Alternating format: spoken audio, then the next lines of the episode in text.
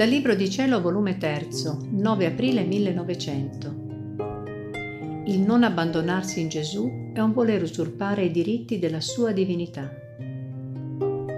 Avendo questa mattina fatto la Santa Comunione, mi trovavo in un mare di amarezze che non vedevo il mio sommo bene Gesù. Tutto il mio interno me lo sentivo messo in allarme, quando in un istante si è fatto vedere e mi ha detto, quasi rimproverandomi, non sai tu che il non abbandonarsi in me è un voler usurpare i diritti della mia divinità facendomi un grande affronto?